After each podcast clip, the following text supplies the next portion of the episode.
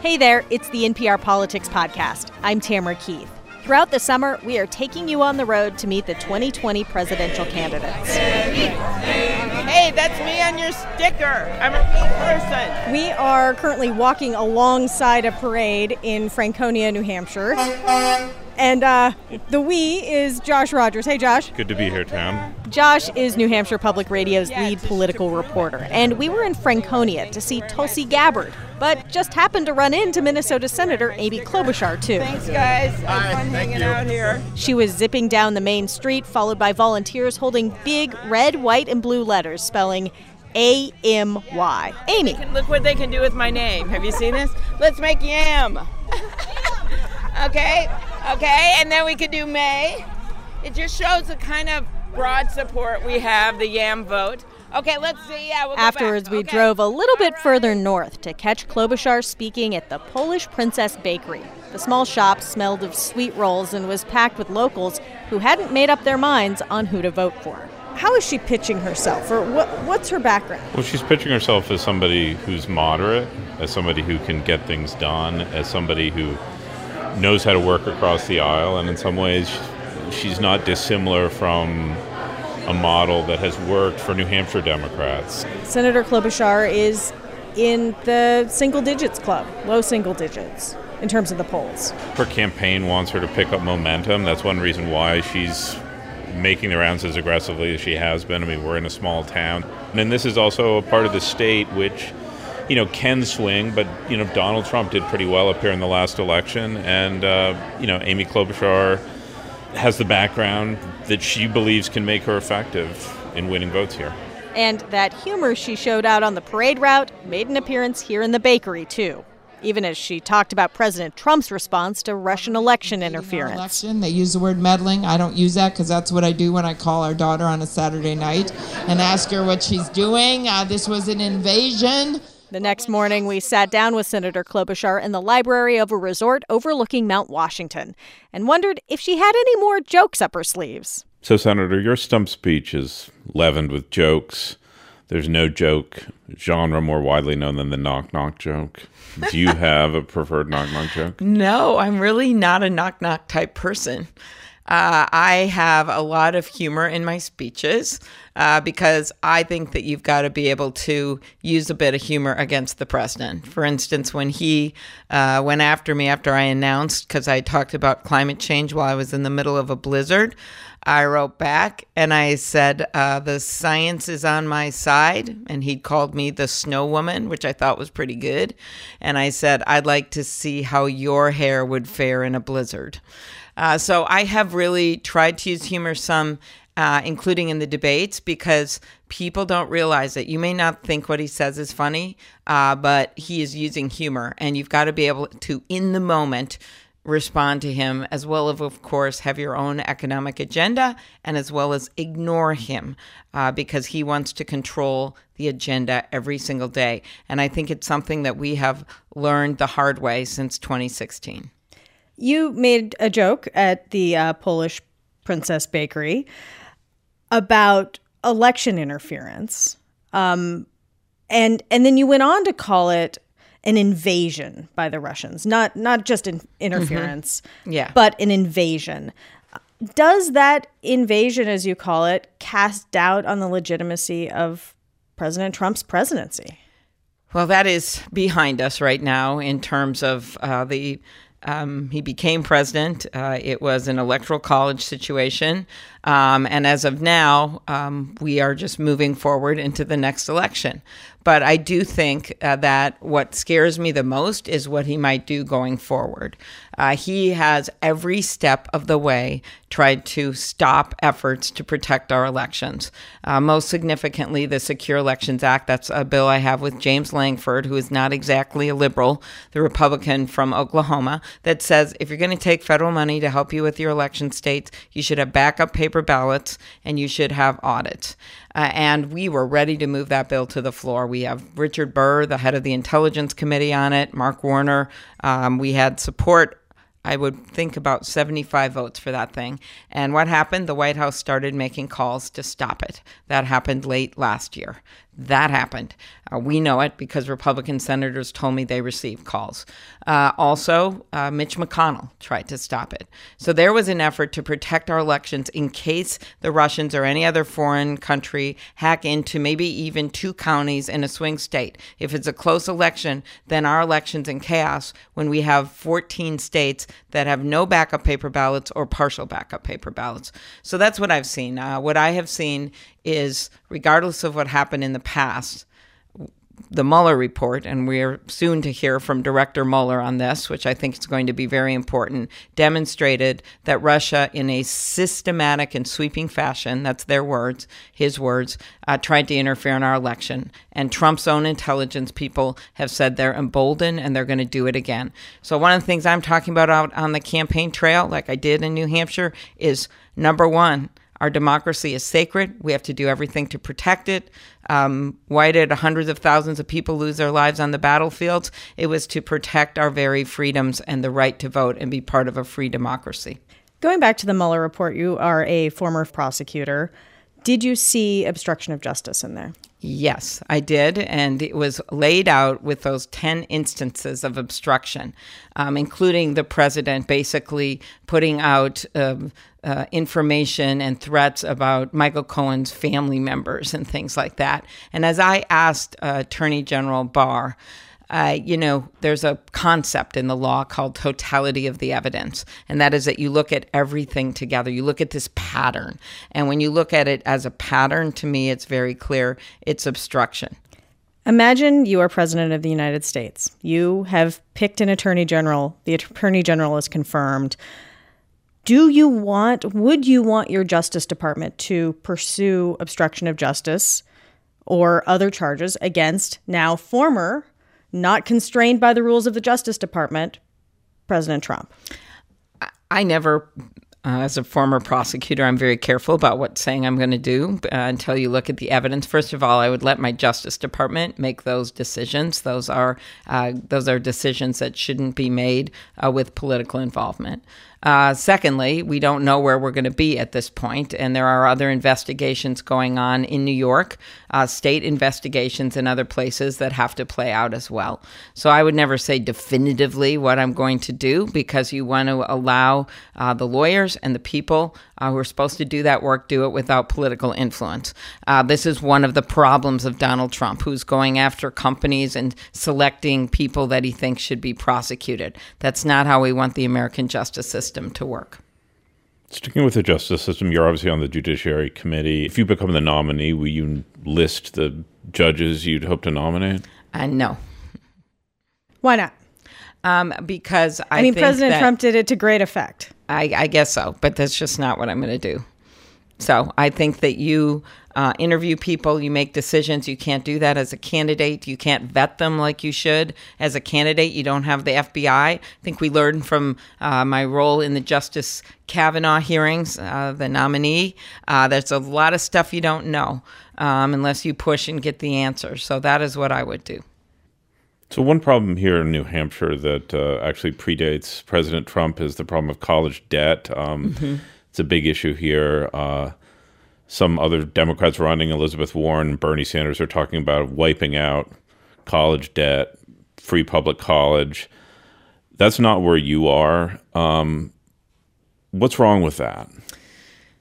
I am in favor of bold action when it comes to student debt. And actually, New Hampshire has the highest rate per student, and their kids here and their families are very well with the issue aware, well aware of the issue. So here's what I would do. I would do something big, and that is double the amount of Pell Grants that can be used at any college. It's now 6,000.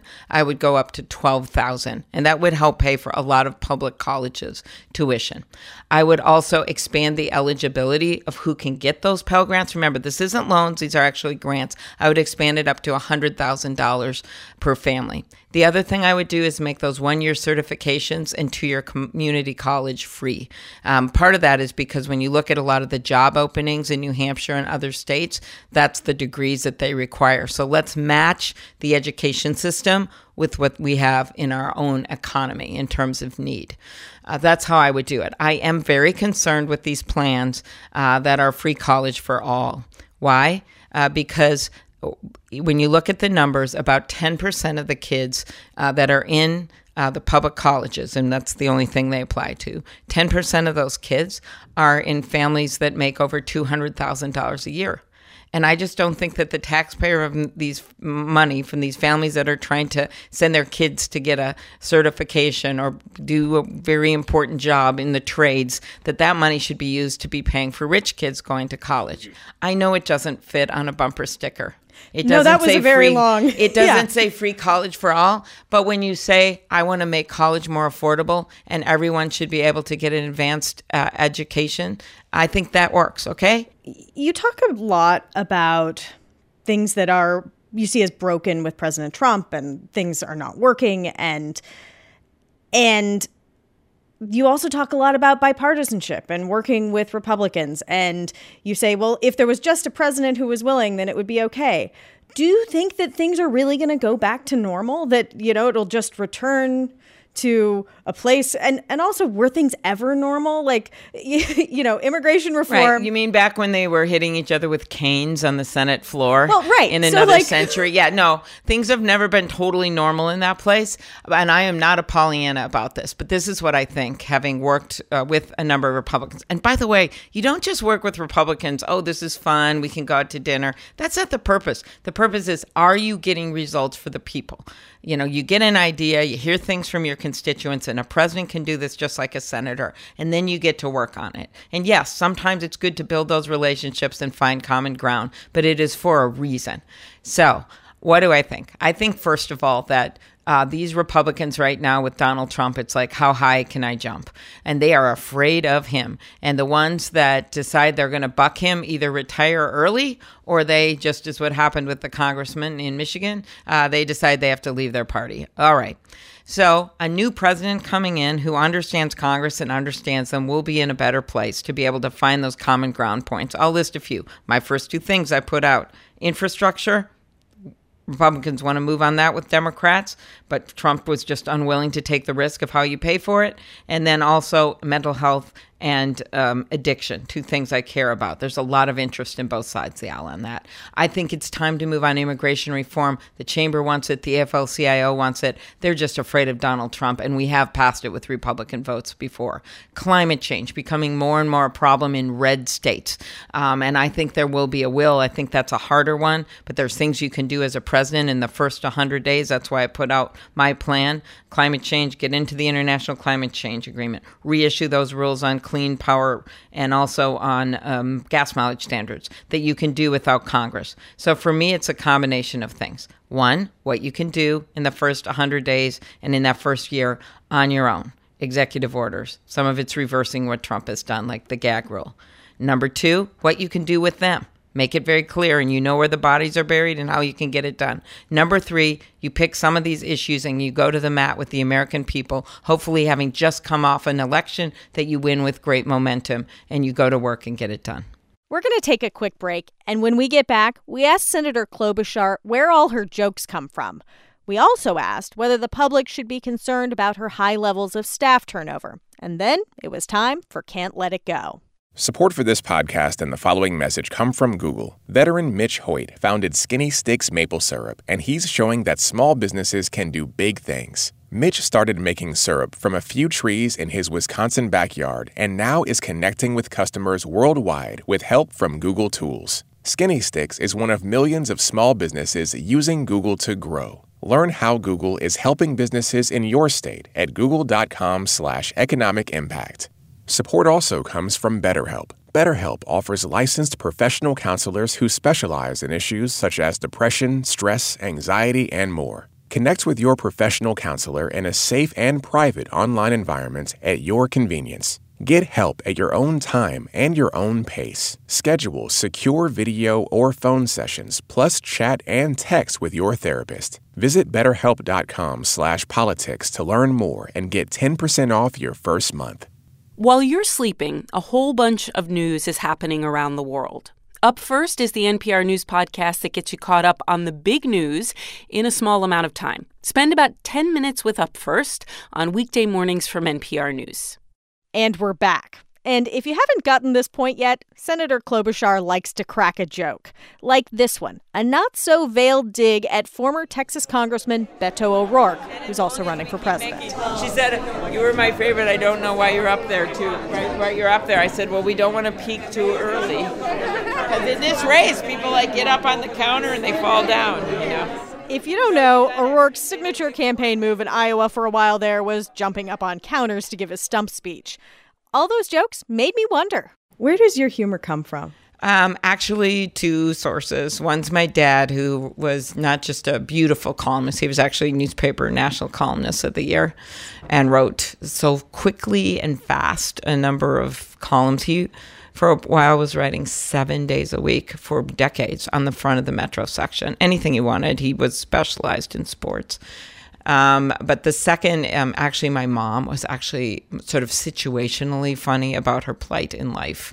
You know, she's the one that she finally learns to drive after my parents get divorced and takes her first ride out there in her red Comet car and drives right through a plate glass window of the car wash. she went to get oh car wash. And so you know, it's this could be just a complete tragedy for the family, but in but instead she makes jokes about it. And, um, anyway, so I think it is a, um, again, I think if you're just straight laced the whole time dealing with Donald Trump, no matter how good your policies are, I don't think it's going to work because you've got to show how absurd he is. And you can't just do that with pre planned lines.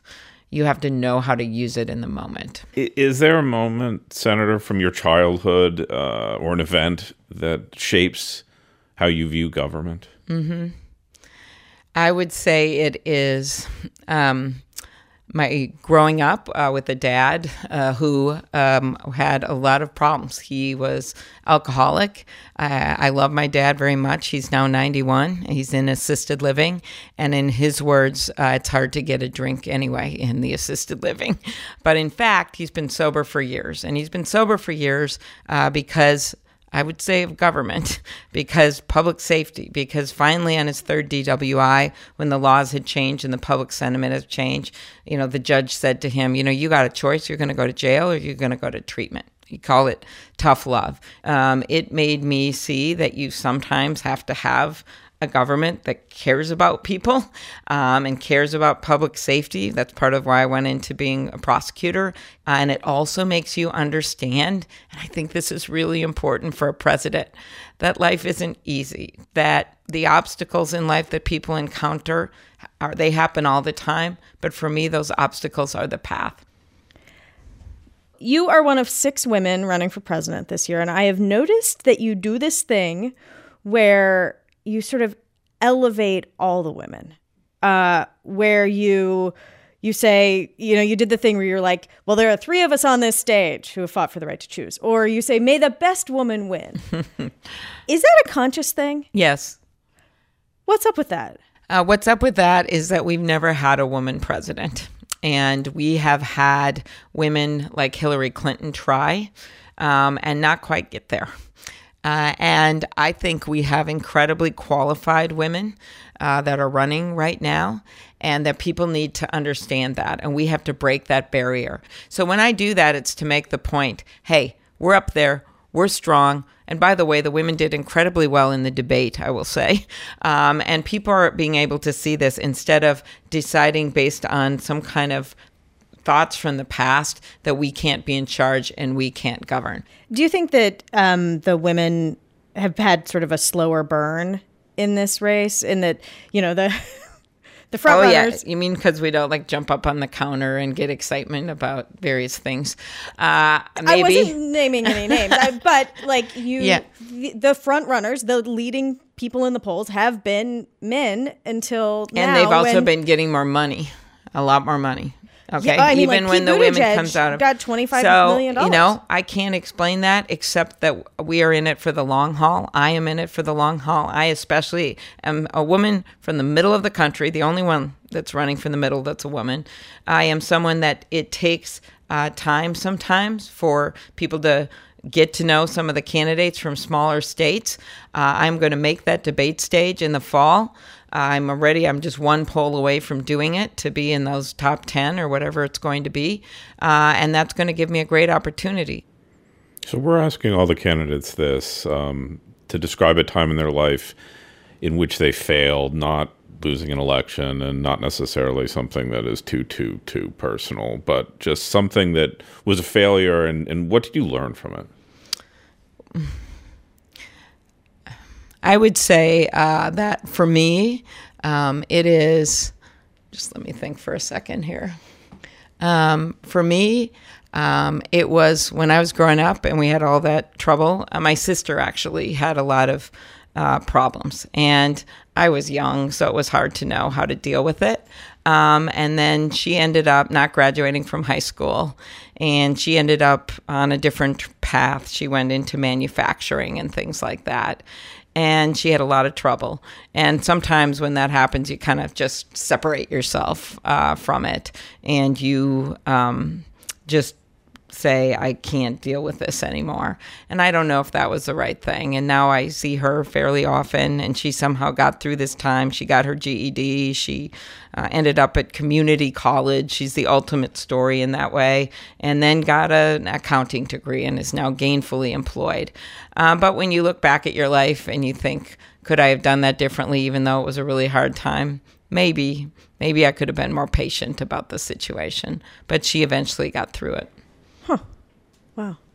Um, so I cover the White House most of the time, and I've done a lot of reporting about record levels of staff turnover in the Trump White House. And there's been a lot of hand wringing about it and concern about it. You have also had somewhat record levels of staff turnover uh, in your Senate office over time. I guess the question is if people are worried about President Trump having this kind of turnover, should they be worried about you having that kind of turnover? No. Um, I have had the same state director for six years. Uh, my chief of staff has been with me for years and years. Um, we have um, many amazing employees that have been with me almost from the beginning. My campaign manager for 14 years. And when I hear about some of these campaigns having all this turmoil and things like that, that's not ours. What I did have was over 20 people uh, that went to uh, work for President Obama, including in key roles, including as the policy people at the State Department. Um, and I was something of a farm team um, during those years. Um, so that was a piece of it. And the other piece is I tended to hire people, and there's some other centers like this as well, who are. Um, uh, I would say, incredible stars. And I know they're probably only going to stay maybe two years or something like that, or a year even, and then they move on. Um, but I don't regret those decisions. There's a reason that I uh, passed more bills uh, um, than most other Democrats. I was the lead Democrat on over a hundred bills that passed through the Senate. You can't do that without a great team. So, Senator, there's a feature of this podcast known as Can't Let It Go, which is something that outside the realm of politics that you know you're thinking about a lot something that you've noticed something that you return to uh, needn't be too sober. Uh, anything spring to mind? You start this by asking me about why I use so much humor, and now you're telling me don't be so sober. Okay, yes, there is something I can't let go, and that is doing the New York Times mini puzzle uh, crossword puzzle every single day. And wait, it gets worse. There's a New Hampshire angle. The other person that does that is you're not one, running for president. No, there. No, listen, Maggie Hassan. She does it, and then sometimes I take a screenshot of how many seconds it took for me to get it done, and I send it to her, or she'll send it to me. And we've had like records. Like we're talking like 18 seconds, 22 seconds. She's beat me now overall for the record. Think it's 18.